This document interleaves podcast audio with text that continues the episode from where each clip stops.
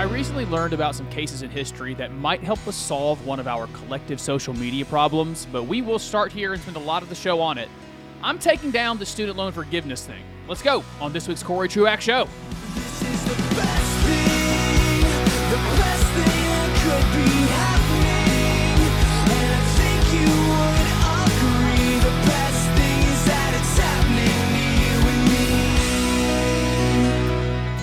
Go ahead and buckle in. This is not the typical me. I very rarely get angry about things in the governmental and political world anymore. Don't think it's worth my energy and emotions like it once was. But every now and then, something so egregious, so dumb comes along that, yeah, I'm going to spend a lot of time on it. And I will try to watch my tone. I'm gonna, going to do my best on that for this purpose. I just really, I really want to make a strong argument as if you were the jury and this is my opening closing statements and equip you maybe convince you if you're not on board equip you and convince you that the right and correct and righteous position is to oppose this particular plan. I'm not even saying all ideas of debt transferal because it's not forgiveness it's just transferring the debt to everybody. I'm not saying they're all immoral. I'm not saying uh, I'm not saying that there's not people with uh, there's not decent people who are going to benefit there if, if it happens. All I'm saying is this in particular way of implementing it is morally reprehensible and intellectually vapid. And I will establish that for you over the next, my guess, like 40 minutes, if not the entire show. Welcome to the Corey Truax Show, wherever you find podcasts, and right here on his radio talk. I'm thrilled to have you with us. Amongst many other roles I get to play, it is the, uh, the the role I love playing is the pastor for teaching at Beechwood Church. Beechwood Church meets at 10:30 on Sunday mornings. You're invited any given Sunday morning. Would love to have you. You'll also find out on the on the podcast feed recent sermons from me from the Gospel of Mark series as we're coming down to the end of that one. Those are always, uh, I, I hope, a valuable listen for you. And again, you're always invited out to Beechwood Church. Uh, speaking of that um, theological point, that's another one I want to get into. I want to, I want to get in if we have at the end, get into the reality that out there on the internet, there are people saying things like, you know, you Christians, some of you are getting so mad about debt forgiveness when your whole religion's based on transferring a debt to someone else. I think that part has also attributed to my anger. Because again, I tend not to feel anger anymore or I don't express it. I do a good job of, of channeling it because the Lord's been good to sanctify that in me.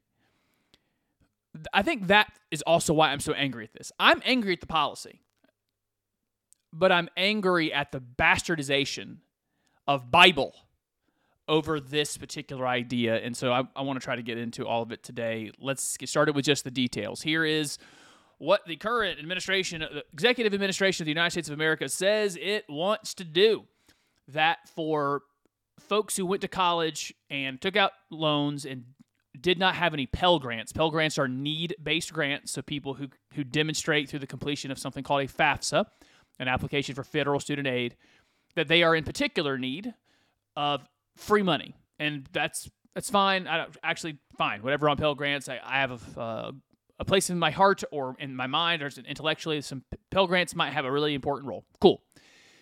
Uh, the people who did not receive those Pell Grants being eligible for up to $10,000 in st- student loan transferal to be able to transfer $10,000 of their remaining balance over to the taxpayer. And if you did receive a Pell Grant, $20,000 to uh, transfer your debt over to the pa- taxpayer. Uh, pay attention to my language there. I am not going to play the game. This isn't debt forgiveness. That's not what this is. You can call it that all you want. There's lots of things Congress does uh, bills they pass with stupid names on them that don't mean anything, but uh, it's not forgiveness, right? There's, and by the way, this isn't even Congress. This is just the executive or the stroke of a pen, taking the largest financial action by the executive branch in the history of the United States, and it's not even close. I'll talk about that more later. All right, so those are some details. Uh, what else happens in this thing? Oh, uh, by, at the end of the year, the pause finally stops so throughout COVID, so starting March 2020, people didn't have to pay their student loan payments. Now I will say this of myself: I did. My income wasn't wasn't adjusted. I, I suffered nothing financially, well, investment wise, but my monthly budget didn't suffer. So I did what men do and adults do, and I paid the debts that I was required to pay and went online every month and did that. But we've had people not having to pay, and so they're going to have to start paying again in December. So that's the plan. Depending on who you have score, score being doing the accounting of the bill, it could cost the taxpayer, cost us that, that pay a bunch of taxes, somewhere between 350 billion. I, I think about half a trillion dollars, 500 billion. There are some people saying it could be closer to a trillion dollars. I saw some of what they're doing there. I don't think it's faithful accounting. Somewhere between 350 bill and 500 billion dollars. That's the plan. Let me convince you. This is a terrible plan, and it need not it need not be enacted. We we have remedy that I hope will uh, emerge to see that this does not take place in the end. One, it's not legal. The number one reason we shouldn't do this, it's not legal. Both at the constitutional and statutory level. First, constitutionally, it's not the first excuse me, the second article branch of government, it's not the executive branch of government that can do this sort of spending. I already said it a minute a minute ago. If it's just 300 billion dollars even, it's the largest executive action in history and it's not close. When money gets spent in this country, it goes through the legislature. It goes to the people's representatives each and every time. There is no constitutional authority anywhere in the second article of the Constitution of the United States that says the president or the secretary of education can just by stroke of pen, by fiat, just by saying it into existence, by Michael Scott from the office declaring it into existence, they cannot take $300 billion off the books. They don't have the power to do this in the Constitution. I am reminded at how angry I would get at the most former previous president for his personal behavior. His personal behavior was egregiously immoral.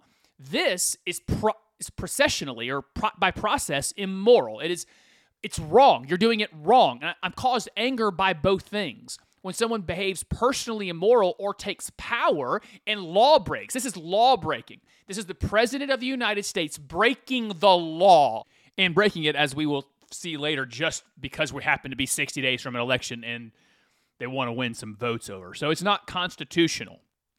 I was I'm I've been consistent on this for a long time. The most the most previous president, the and the one before him, I remember the one before him had a giant healthcare law that they I won't say cheated, but something very closely cheated and connived their way to get their healthcare law through. And then because it was such a garbage law and it was going to have so many bad consequences, they kept delaying implementation, delaying the employer mandate, del- delaying the taxes. They kept delaying its implementation because of where we were in the economy. And I said then, listen, I don't like your law, but you said you were going to implement it, and now you just keep changing the rules. You, the executive branch, can't just do whatever you want. You're not a king. So, right now, first, it's not legal. Number one reason we shouldn't do this, it's not legal by the Constitution, but also by statutory law. I found finally what justification they were giving, and I was I was wrong at first, sort of, on the justification they were giving. They're using something called the HEROES Act. It's U.S. Code 1087A, if you want to look it up, 1087A, and it was a law passed regarding soldiers at war in wartime that the president and the executive branch office appropriate to the situation that when there is an emergency war is an emergency that the executive branch can forgive debts back here on the homeland for those involved in that war they are arguing that what's happening with covid is enough of an emergency that they can just go ahead and forgive this forgive this debt, or excuse me, transfer this debt because of the Heroes Act that had to do primarily with soldiers at war. And now I got folks serving at Applebee's and Chili's, and they're soldiers at war with their their debt being transferred onto everybody else. By the way, it was not just me. I'm going to play for you now the Speaker of the House, not exactly a conservative constitutionalist, who said this year, I mean, but who can remember what we were all doing in February, right? God, that was so long ago, so many years ago back in February. Wait, sorry, is that Is that just six months ago? Just six months ago, Nancy Pelosi said this? People think that the President of the United States, is this more on the subject than you ever want to know? Will you let me know? People think that the President of the United States has the power for debt forgiveness. He does not. He can postpone, he can delay, but he does not have that power. That would that has to be an act of Congress. Oh, really? All right, so now that it's happening, Speaker Pelosi, you going to stand up and say that again? And of course not. She's been just celebratory, commending the move. But it doesn't take a constitutional scholar, does not take an attorney to know, well, of course he doesn't. By the way, at the same time, the Department of Education issued a statement. You can still go find it on their website, like I did, where they said, We have determined, it was in the legal office of the, de- the Secretary of Education's office, the Secretary does not have statutory authority to forgive or otherwise alter loans for, uh, for individuals. I mean, here's what we have on our, on our hands again, I think. The we, we decided in COVID that the Center for Disease Control can have a, a moratorium on rent. Just for no reason. No one wrote it down anywhere. It's just like, yeah, you guys can uh, tell people to stop paying their rent and mortgage because, you know, COVID or whatever. And we had an administration say, here's all the different ways you're gonna, we're going to require everyone to get vaccines. Arbitrarily, it's going to be employers who have, what was it, 100 people or 500 people? Something like that it's gonna it's going to be these particular situations, and you have to get a vac you have to get a vaccine. And in both cases, the Supreme Court correctly says, "Hey, um, you can't do that. No one gave you the authority. No one died and made you king. No, you can't do that." And I think we're going to find here the same thing.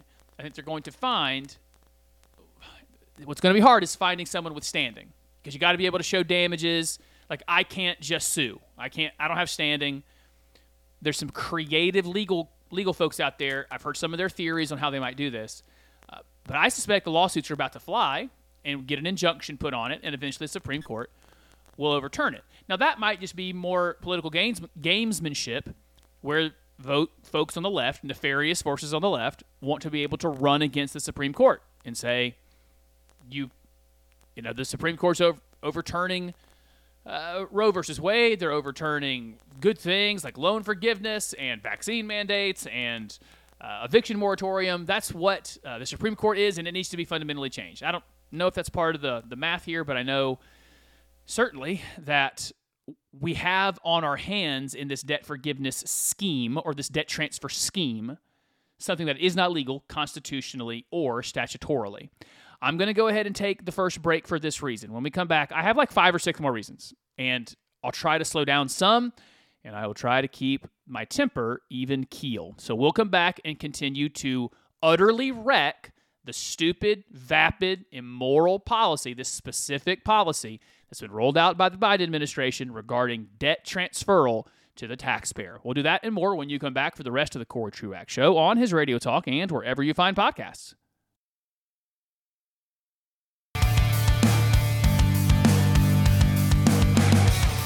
Trying to provide you with the definitive takedown, convincing you and prepping you with the information and arguments to say that the current plan on student loan transfer, debt transfer to the taxpayer, is morally egregious, intellectually vapid, dumb policy. Welcome back to the Corey Truax Show, wherever you find podcasts, and right here on his Radio Talk. Find me, Corey Truax, on Facebook, Twitter, or Instagram. It's easy to do. You can find me there. You can also email the show and tell me how right or wrong I am at Corey Truax Show at gmail.com. Corey Truax Show at gmail.com. I'm probably going to wait till next week where I do have some uh, listener emails from previous episodes. I just want to get back to. We might spend a whole segment on responses from you, so that is always appreciated. Number one reason we said this is bad policy is it is it's uh, it's clearly illegal. It's unconstitutional, and then in the stat in the statutory law, there's no clearance for this.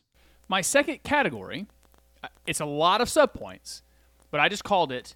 It's utterly unfair in countless ways. Now I tried to count the ways, and I'll try to give you some as many as I can. But it's utterly unfair in countless ways. And fairness is something we should care about. Actually, it's something I've talked to you about before. Jonathan Haidt, the social scientist, and his moral foundations system, one of the six core or seven core morals is fairness. Typically, folks on the left are supposed to care more for fairness. And that might be why this policy has been so roundly denigrated and, uh, uh, and, and opposed, even by a lot of folks on the left, because it's so obviously unfair. Let's first let the President of the United States, who put forward this monstrosity, try to defend fairness. He gets a question. It's it's lobbed up there for you, sir. If you have a good response on fairness, I'd love to hear it. You'll first hear the question and then an utterly babbling, incoherent response. It's unfair to people who paid their student loans or chose not to take out loans. So, first, good question. Isn't this unfair for people who already paid off their loans? Largely, that's me and my generation of people, people my age, mid 30s. We just finished fin- finished paying them off or are about to. And then all the folks older than us.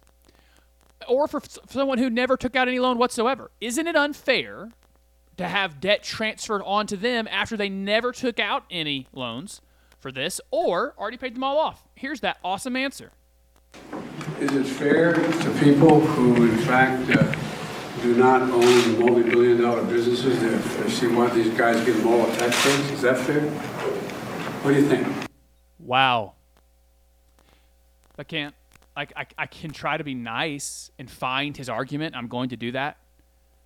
But he just he can't articulate much of anything to, uh, to that question. So he, he's even trying. He's trying to respond to, hey, this is.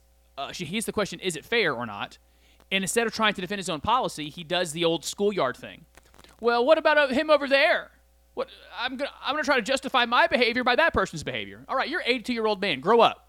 Have the ability to defend your own policy without pointing somewhere else. What I think he was trying to do, because he said the thing about the uh, multi-billion dollar businesses, is argue against tax cuts that have happened for other people, um, for for the wealthy for wealthier folks. Which, by the way, every time we do that, it just happens to coincide with all of our best economies, all of our best growth rates, all of our best employment reports, all all of our best wonderful economies where people make the most money are when we cut taxes ne- near to the top, and then that creates all kinds of demand. It's called the Laffer curve. It's easy economics, not hard to understand. So he had a chance to try to defend his his policy. He had no answer for it whatsoever. Maybe the person who gets paid to do it, Karine, I think her name, I think you pronounce it Karine, Karine Jean Pierre, the White House spokesman. Maybe you can talk about how fair it is. How can the country afford such a massive handout?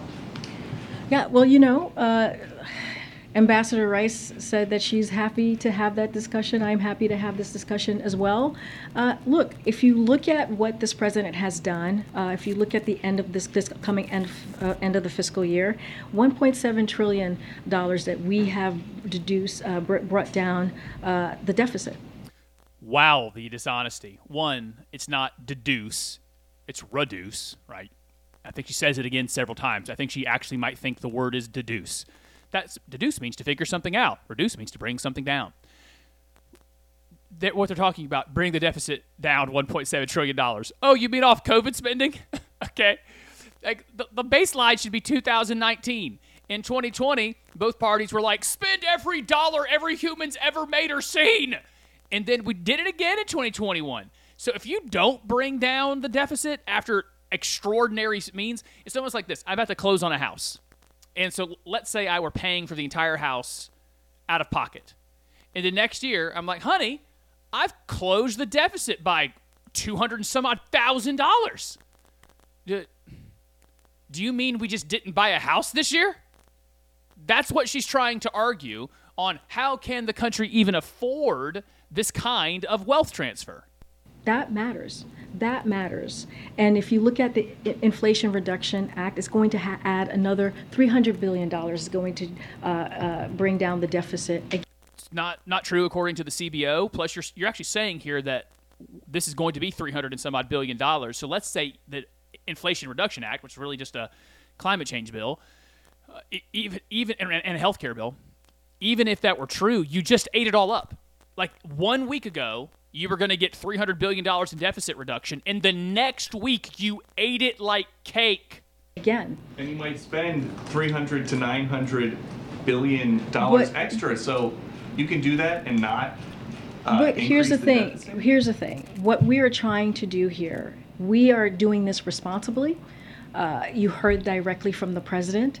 Uh, this is something that is going to be important for middle class Americans. When you think about 90% of the folks who are uh, who are going to actually benefit from this are making $75,000 or less, and you think about what Republicans did just a couple of years ago, uh, they they Again, here comes the game. Oh, but look, look over there. Just look over there, please. But what about them? signed off on a two trillion dollar uh, three trillion dollar tax cut for the wealthy and did not provide any way to pay for that. And that's the money line I wanted to get to. This shows how, one, morally empty and intellectually, I'll go with empty for both, morally and intellectually empty the left is on this and many other things. One, again, that tax cut you're talking about led to the fastest growth almost ever. We've had very few periods in American history with that kind of growth that quickly. In the market, in employment, in wages, things were gangbusters because that's how the economy works. You may not like it's how the economy works, but when you cut taxes, also, by the way, we were getting more tax revenue than ever. 2021, excuse me, that's wrong. 2017, 18, 19, these were record years for inflows. Now the, the the morons with ours by their name kept spending money we didn't have. But we were bringing in more money than ever while having the healthy one of the healthiest economies we ever had. And th- so that's one. When you say, "Well, look at what the Republicans did," yeah, you mean pass a policy and institute a regulatory environment that led to incredible economic growth for absolutely everyone. Two, and then she says, one of the things that gets on my nerves the most, and they didn't pay for it. Yeah, because it doesn't cost anything. It doesn't cost anything for people to keep their own money. We didn't spend anything. No one on the right wants to spend anything. It's just saying, we're going to keep, hey, Americans, keep some of your money, keep more of your money. That doesn't actually cost any money. If you don't get that, that's a reading comprehension level problem. And we know there's no economic comprehension from this group as well. All right, so it's unfair in endless ways. Biden couldn't defend it. Jean Pierre couldn't defend it. It's endless h- how many ways. Oh, I got. I forgot this. I have one more person who wants to try to explain how it could possibly be fair. The president couldn't do it. The spokeswoman couldn't do it. Let's see if Elizabeth Warren can do this when she was asked about loan forgiveness back in 2020. I just want to ask one question. My daughter's getting out of school. I've saved all my money. She doesn't have any student loans. Am I going to get my money back? Of course not. And so, if you didn't hear, hey, my daughter is getting out of school. She takes out no loans. I saved my money. I prepared. Am I going to get any money back? And she didn't just say no. She says, of course not, with a grin on her face, like she kind of hates this guy to her core. So you're going to pay for people who didn't save any money, and those of us that did the right thing get screwed. No, it's not anybody got screwed. When we Of course we did. My buddy had fun, bought a car, went on vacations. I saved my money. He made more than I did. But I worked a double shift, worked extra. My daughter's worksheet is 10. So you're laughing. Yeah, that's exactly what you're doing. We did the right thing, and we And that's about how it goes, and he, he walks away. She's, she tries, I guess, to explain it and fails miserably. It isn't fair that this guy did all that. Consider that sacrifice. I think some folks on the left who maybe have lived in poverty mindset, maybe some folks who didn't come from a lot, need to recognize just because some other people have things, it doesn't mean they didn't sacrifice. Yeah, you have to look around sometimes at your at your social group who's running up credit cards, who's spending like crazy on cars and nice experiences and getting all kinds of things while you humbly hold on to your stuff and prepare, doing what is technically the right thing, the moral thing with your money. And then the government comes along and says, "Oh, you people who spent like crazy and lived it up, we're going to bail you out." The same way we bailed out the car manufacturers in 08 and the banks in 08, we're bailing you out. It's not fair to those folks. All right, so uh, there's three people who maybe tried to have a shot at explaining how it's fair. They all failed. Let me tell you how it's unfair. One, it's unfair to people who never took on the debt. You know, there's a group of people here who's who very specifically couldn't afford it. They never could afford college. Then that's a problem in our own country. We need to figure out why college costs so much. I have a lot of thoughts on that, lots of ways to fix it. And because they couldn't afford it, they chose not to participate.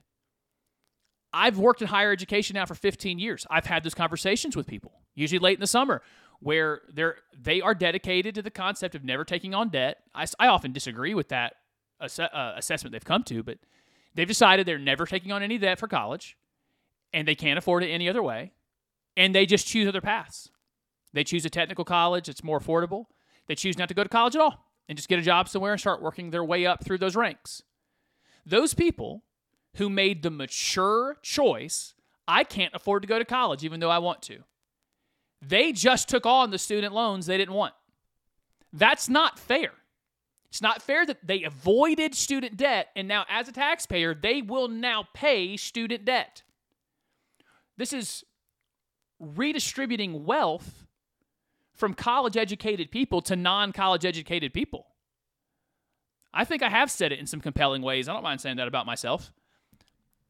We have decided that those who made the decision not to go into debt, the plumber, the cosmetologist, the electrician, the roofer, the mechanic, we the, the, the person who started just their own small business, those folks are now on the line for their optometrist, for their pharmacist, for their physical therapist, for the accountant at the big company down the road. We are just saying to those people who never took on the debt to go out and make their living, you're going to pay the debts of people who make more than you now, and they're probably always going to make more than you. That scenario exists in the millions in this setup, which is why it's morally and intellectually backward. So it's unfair to people who chose to never take on the debt. Number two, it's unfair to the people who are going to take out future loans. We didn't do anything about the future.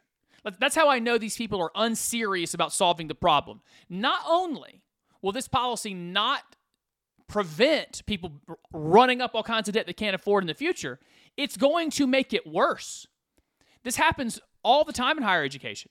When governments introduce new aid programs, colleges just increase their cost. They do it every single time. The the prospect of another election coming up and a president on the left needing to buy some votes doing this again, that prospect is very high. And so people are less averse to taking out the debt. The colleges are less averse to raising their prices and soaking in more of those federal government dollars through those loans because we all just know the score. Eventually, someone on the left is going to be in electoral trouble and need to bail themselves out and buy some votes and are just going to do it again. This is obviously a political move happening just two months before an election to try to buy votes.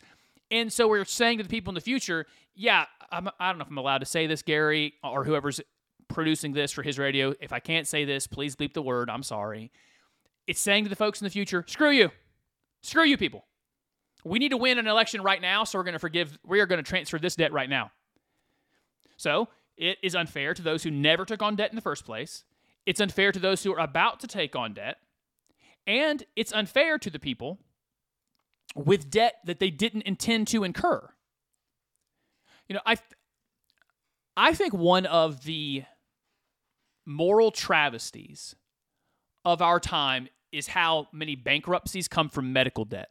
I think it's over half. Over half of American bankruptcies are predicated primarily on the fact that someone had a car accident, a an unexpected emergency surgery, and the bill comes home after that emergency surgery and they're $60,000 in debt and they're never getting out. They're they're $100,000 in debt from their emergency bypass. And they have another mortgage now. It's and those people in, in a lot of ways did not choose to incur the debt. In some cases, they didn't take care of themselves. They had bad habits. Like they should have they should have known better and so they ended up in a lot of debt because they didn't take care of their health. That is one of the scenarios. But I look out at a, a, a sea of debt mortgages and car loans and credit cards and student loans. And then I see this one group of people who are in a lot of debt that it often crushes them and ruins them financially. And we're just looking at them and going, yeah, whatever with you people. I don't, I'm not, I need these votes over here. So we have decided, for no good reason, student loans are right and righteous. If you took them out, you are a morally good person, way over the person who's in medical debt or in credit card debt or who bought a car they couldn't afford. We are we are forgiving this particular kind of debt just because we decided.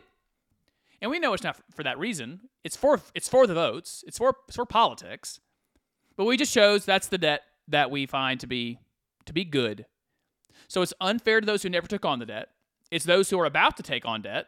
It's unfair to people who took on debt they didn't mean to that just happened to not be in the category of college.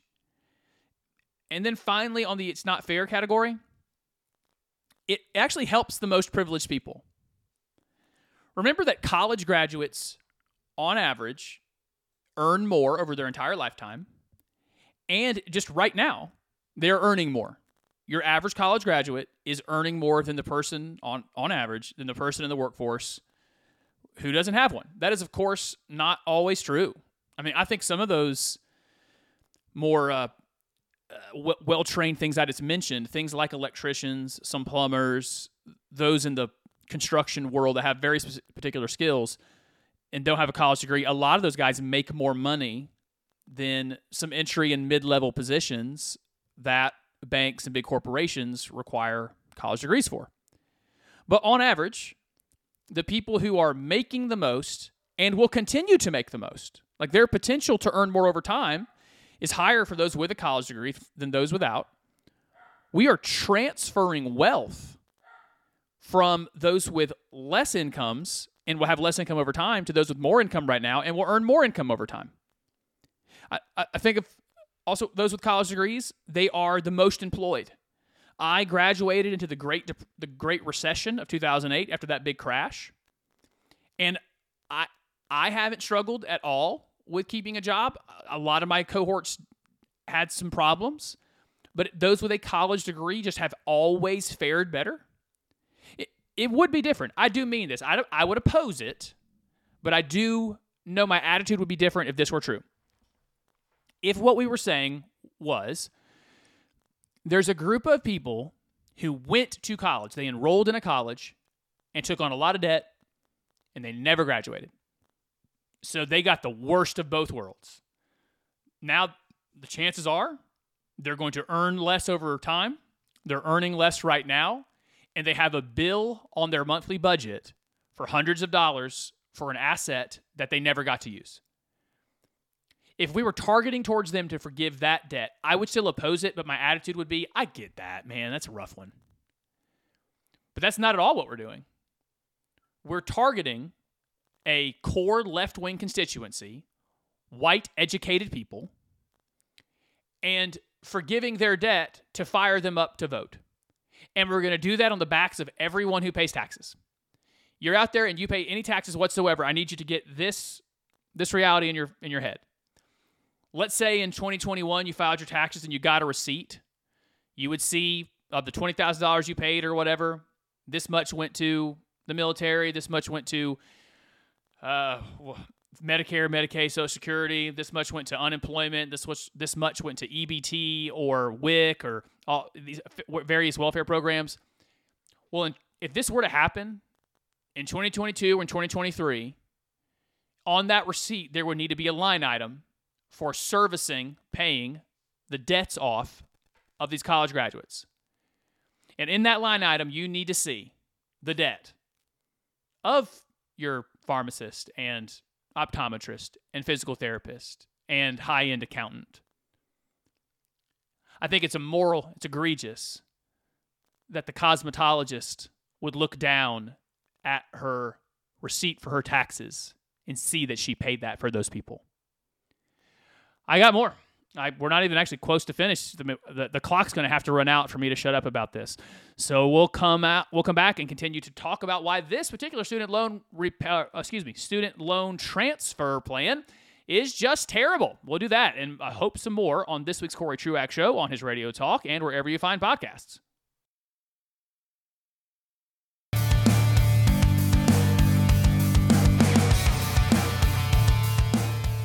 totally wrecking the student loan transfer plan from the administration. That's what I'm trying to do with this hour of the Corey Truax Show. And I am convinced now it's going to be the whole show. Might even have to go into bonus overtime.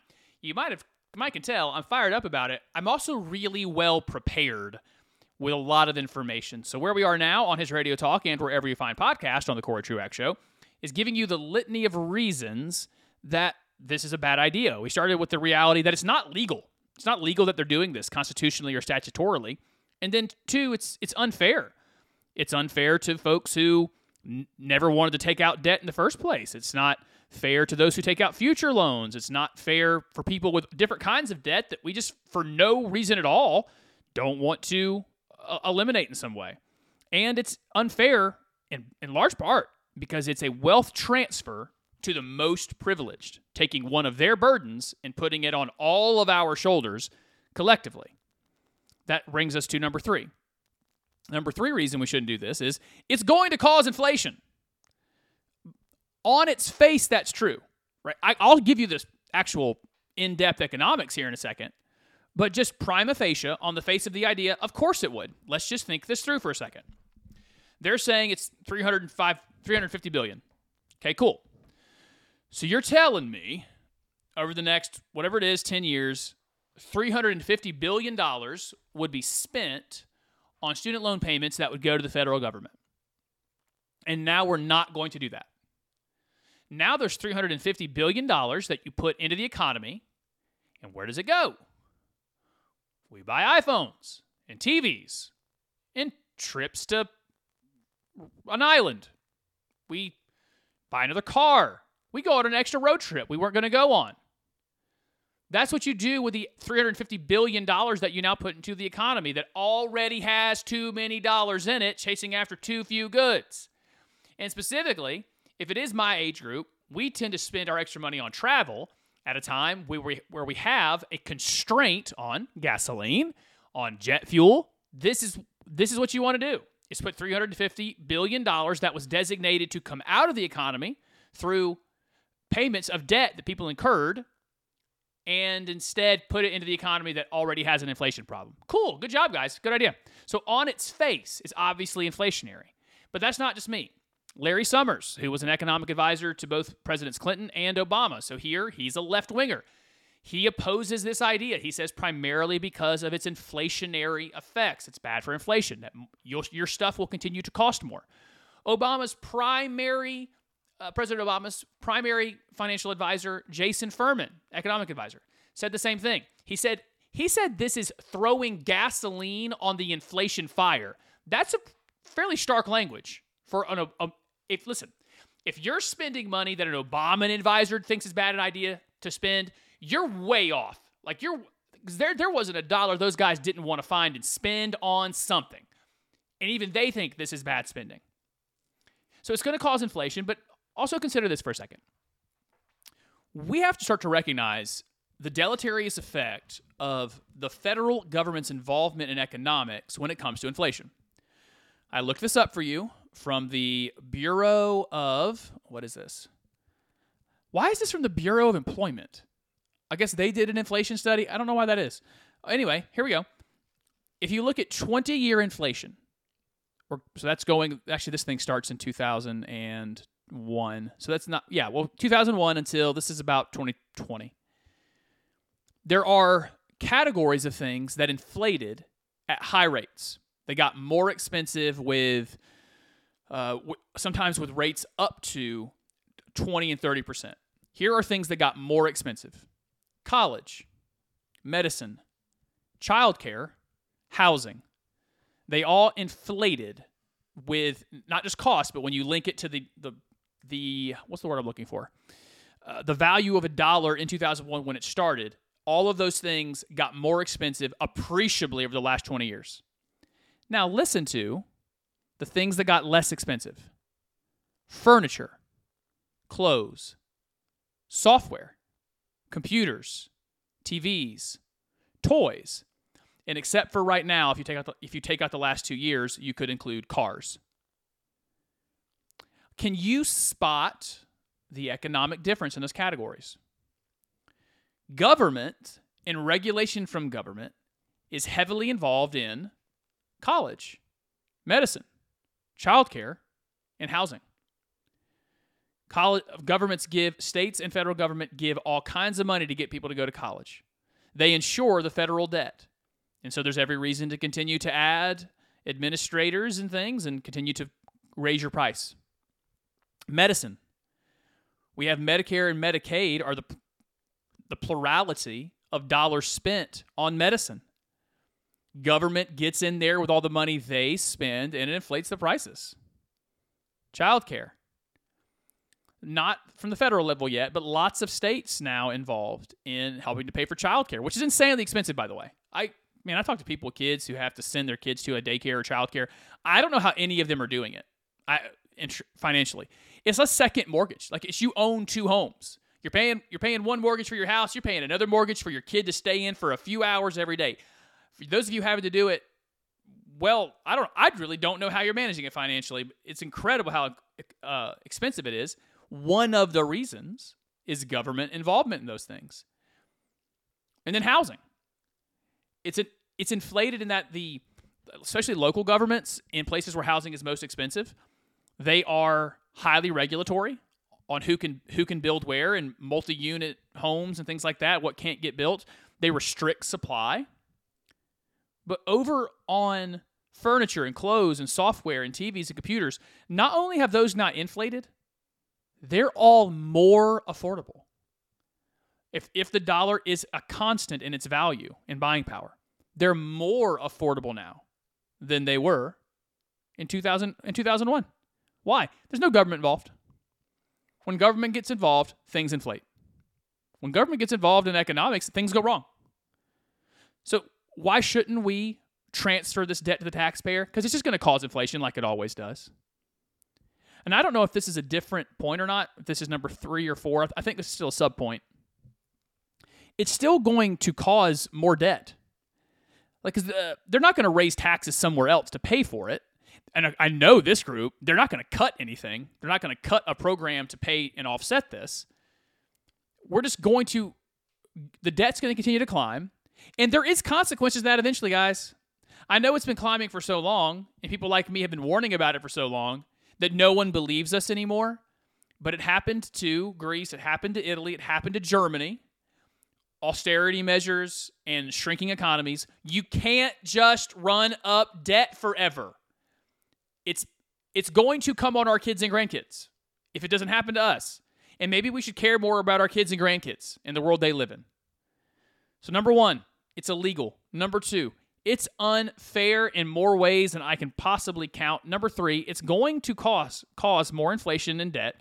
4, this is the typical leftist ideal of redistribution of wealth. And here's a key thing. It's a redistribution of wealth through taxes. This is a a pet peeve of mine on the left. They look out at the world and they say, "I I can run it better. I know should, who should have less money and I know who should have more money because I'm just morally superior and I know who should have what. And so I'm just going to get power and I'm going to do it. I'm going to make the world the way I want it. And they're going to do it through taxes. I've been saying it all all show. There is no forgiveness, there is just transfer. That word forgiveness that has to be given by the lender. If my dad loans me 10 grand and I start to try to pay him back and he says, hey, you know what? No. You don't pay me back. I'm going to absorb that hit. That's debt forgiveness. That's not what happened here. Not at all. What's happening here is more like in that scenario where dad my dad loans me 10 grand it's me saying, hold on, dad, I'm going to get power from the federal government, and then I'm going to ask them to make all my neighbors help me pay it off. What we're doing now is people doing nothing at all. Nothing, they didn't do anything wrong. They're just trying to live their lives. They didn't want to be involved in student loans. They wanted nothing to do with student loans. They're just being told, you're going to pay. You're going to pay off these people's student loans. Now, they they are too. They're going to be a part of it, but it's now on you as well. So, another reason to oppose it is it's just new taxes all people who shouldn't have to pay them for other people's debts. Final reason not to do this. It's because we already have a solution. not to the underlying problem. We have a, you know, it's, it's one of the things terrible about this policy is it does nothing to address the insane amount of money it costs to go to college. It just tries to buy votes right now for this moment. But we do have a system, if you don't know about it, it's called income based repayment plans, IBRs. I'm familiar with this because I work in higher education. Some of you might need to know this. If you're struggling with your student loan payment, it's just too high. With a tax transcript from the IRS in a very short form, you can get your loan payment reduced to, I think, 15% of your income, 15% of your discretionary income, I mean. And part of this policy was to lower that amount to 5%. So let me say this out loud. If that were the policy, if they were changing the income based repayment plan from 15% to 5%, I think I would just shut up and go on with my life. Because that just means this instead of someone paying $300 a month for 10 years, they're going to pay $100 a month for 30 years. Or I, I can't do the math in my head on the spot, but whatever it is. And when they start making more money, they can pay more. When they're making less money, they can pay less. We already have a system in place to alleviate the burden this is placing on people. But that system or changing that system, that doesn't buy votes. That doesn't make a big splash so that you can try to run on it and get get your base fired up because they weren't fired up enough. Those are my reasons. We need to oppose this because it's not legal, it's unfair in countless countless ways. It's going to cause inflation. It redistributes wealth through taxes. And we already have a solution through the income based repayment plan. Now, what should you do? I think actually it is worth reaching out to your congressperson and senators and just to let them know they have support. Because I know on the right, there's always a fear that when the left's trying to give something away, they're trying to give away candies and goodies. They, the people on the right, are scared. Hey, I, I may not want to try to stop the candy and the goodies because that makes me look like a curmudgeon. But leaders on the right, representatives on the right, they need to know there's actually a lot of us very upset about it. And it's not just people like me. I've seen it. The, the polling is starting to come out about it. L- lower income people, they hate this for the most part. This is a very popular policy with white wealthy people, white upper class people. It is otherwise not not popular. And they need to know they they have support to oppose it. And uh, listen, the, the actual solution on who might f- f- file the lawsuit, people that are a lot smarter than I am are working on that. I've read some of the ideas. I don't, I'm not on board yet on who has standing to actually file the lawsuit. But my understanding is some attorneys general are coming together to maybe file this lawsuit. That worked with the eviction moratorium. That worked with uh, some vaccine mandates where a lot of attorneys general from the states stepped up. I think that's the route it has to happen. They need they need to file the lawsuit. So you know, I think it's worth reaching out to Alan Wilson. He is the Attorney General of South Carolina and ask, can you join with other attorneys general and file something for an injunction? Let's stop this. And ultimately, the Supreme Court would have to decide it. I think I want to finish on this. I wanted to get to the theology of it. I don't think I'm gonna have time. The to the people who are listening to me, I don't want you to hear any of this. I don't want you to hear me being mad at you if you might benefit. I'm not criticizing you.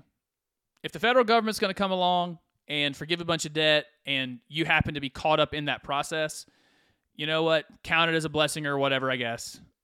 That's what that, that's what happened. It what God purposed for this time. Now there's a whole other group of people that are demanding it. And if you are demanding that other people pay your debts, you're a morally hazardous person. You're kind of a toxic person. We're not responsible for you, and you need to grow up and grab onto that. You need to grow up and grab onto the reality that you are responsible for you and no one else is. I am criticizing you. If you you think you deserve this transfer of, of wealth, you think you deserve some of my money, you don't. And I you have a great deal of moral hazard to heap upon you. But if you're just if you're just the person who has a, a loose position on this, or maybe you even oppose it and you end up benefiting from it, do hear me say I have no criticism for you. I, I understand. The the people who need the most criticism are the egregious, vapid, moronic government officials who have put this forward. They are the morally wrong ones. They are the intellectually wrong ones. I'm not criticizing the rank and file person who might end up finding some benefit. You know, I I had more I wanted to do, but this is it's big, and I I had a lot of I had a lot of emotions about it. Maybe you could tell. If you want to respond to any of that, you can find me on Facebook, Twitter, or Instagram, or at Corey Truax Show at gmail.com. I'll be back with another new edition next week. Until then, everybody, peace and love.